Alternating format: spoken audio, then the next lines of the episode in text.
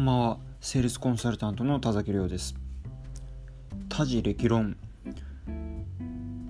今回はですねリットン調査団についてお送りをいたします。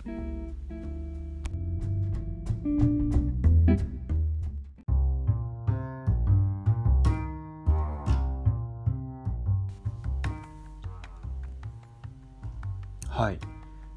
なんか突然近現代来たなみたいな。いうふうに思われた方が多いかなと思いますけれども。まあこれねあの何かっていうと、えー、6月30日配信の、えー、産経新聞の記事にですね、えー、中国へウイルス起源調査チームを派遣 WHO 事務局長が表明をしたと。いうことですね。まあちょっといろいろたびたび問題になるテドロス WHO 事務局長。なんですけれども、まあ、今回、えー、ジェネブでの記者会見で新型コロナウイルスの起源などを検証するための調査チームを来週中国に派遣するということを表明したということなんですね。まあ、でテドロス氏は会見でウイルスがどのように始まったのかを理解することができればどう備えればよいか知ることができるということでこういう調査は必要だよっていうことを言ってるんですね。で、まあ、この調査団派遣するよっていうのでやっぱり私が連想したのがその、まあ、我が国で言えば戦前の、えー、リットン調査団の派遣なんですね。まあ、リットン調査団ってあなんかちょっと日本史で聞いたことあるなとかって思われる方いらっしゃるかもしれないんですけれどもあの何かっていうと、まあ、当時ですね1931年えー、まあ、当時は満州と言われていた、まあ、今もう中華人民共和国の領土になってますけれども、まあ、朝鮮半島ありますよね。北朝鮮とその中国今国境が接している、まあ、あの辺りですよね。ロシアなんかとも国境を接しているような地域になるんですけれども当時日本はそこ、えー、まあ朝鮮はまあ、日本国の領土ということになっておりましたからで満州においては、まあ、はっきりとねここは領土だっていう言い方はしてないんですけれどもまあえーと、南満州鉄道という鉄道があるんですけれどもここの特殊権益を主張していたと。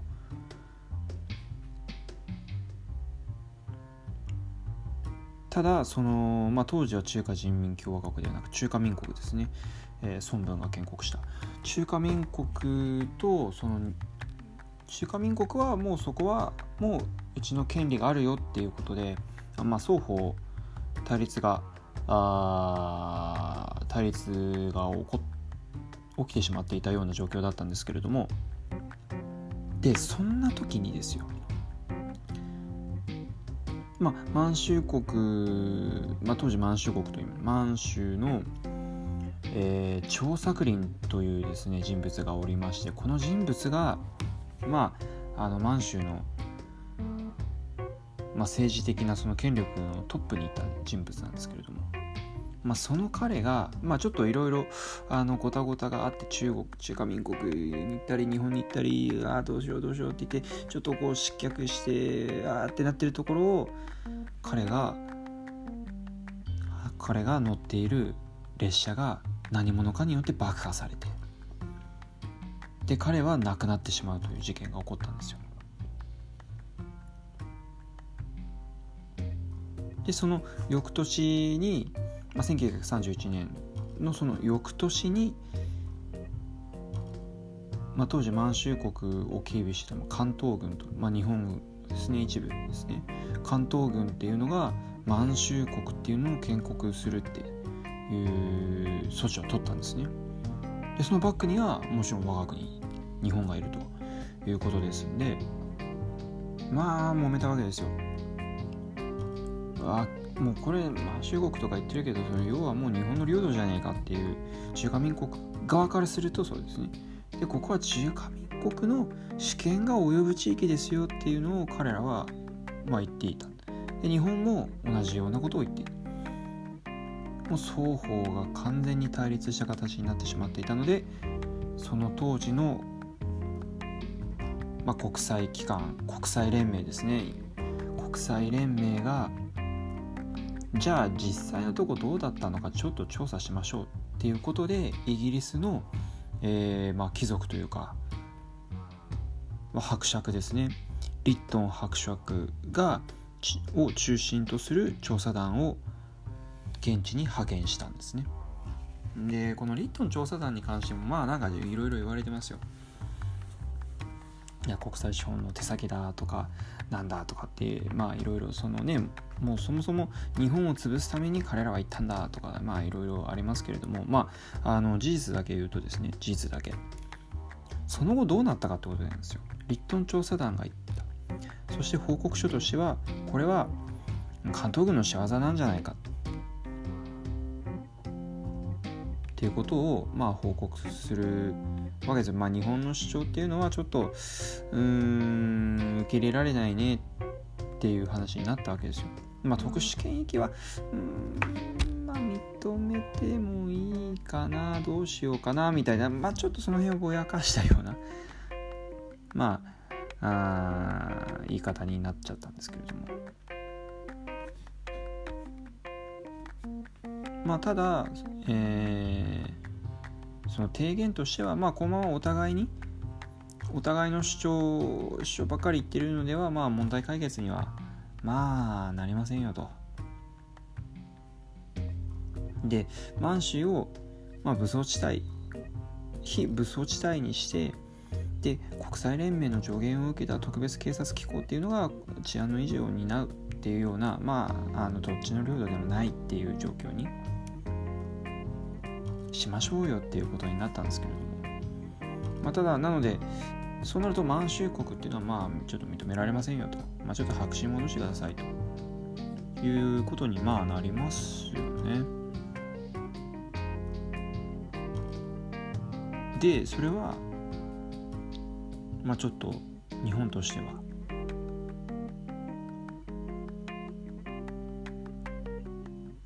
ちょっと認められないわけですよ。この報告書を、まあ、国際連盟の総会において、まあ、同意するか否かっていうことですね。まあ、これを、まあ、投票した結果あ、まあ、ほぼほぼ賛成が42票で反対1票の棄権1票でまあ可決するわけですね。で日本はいやもう認められない許されないって言って松岡その当時松岡洋介率いるその特使団ですね。がもう議場を後にしてしまうと。まあいうようなことにに事態がなってしまいました。でこれによって日本はその後国際的に孤立していくっていう道を歩んでいく。まあもちろんここはここも議論があることは承知していますよ。そうするように仕向けたんじゃないかとかっていうですね、うん、まあそういう方まあそういう意図を持った人もいたかもしれませんね。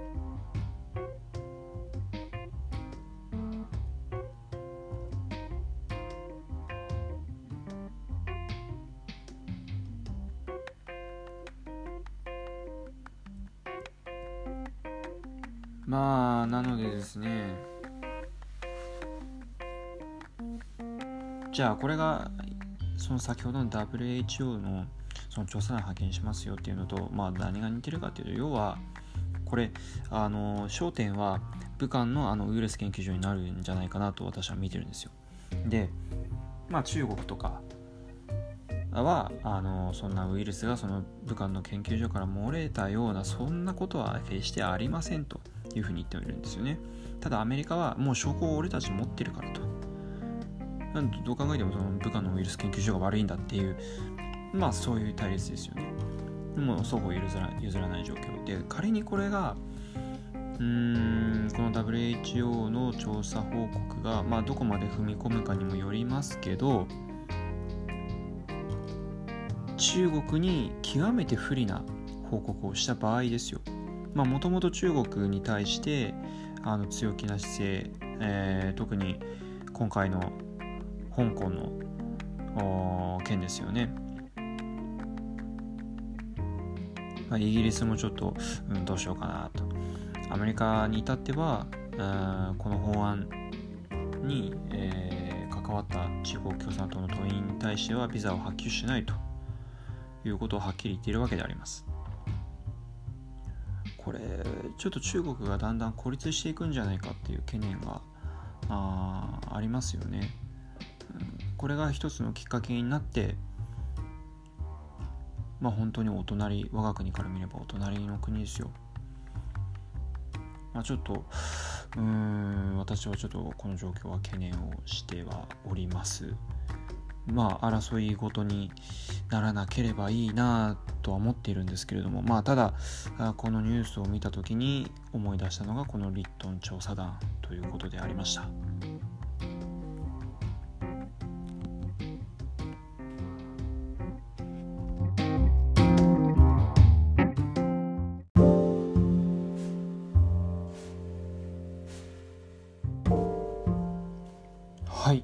今回リットン調査団をお送りをいたしましたけれども、まあ、当時もですね、えー、世界恐慌真っ只中の状態だったわけですね。あのー、ブロック経済いわゆるブロック経済ですね。あの自国とあと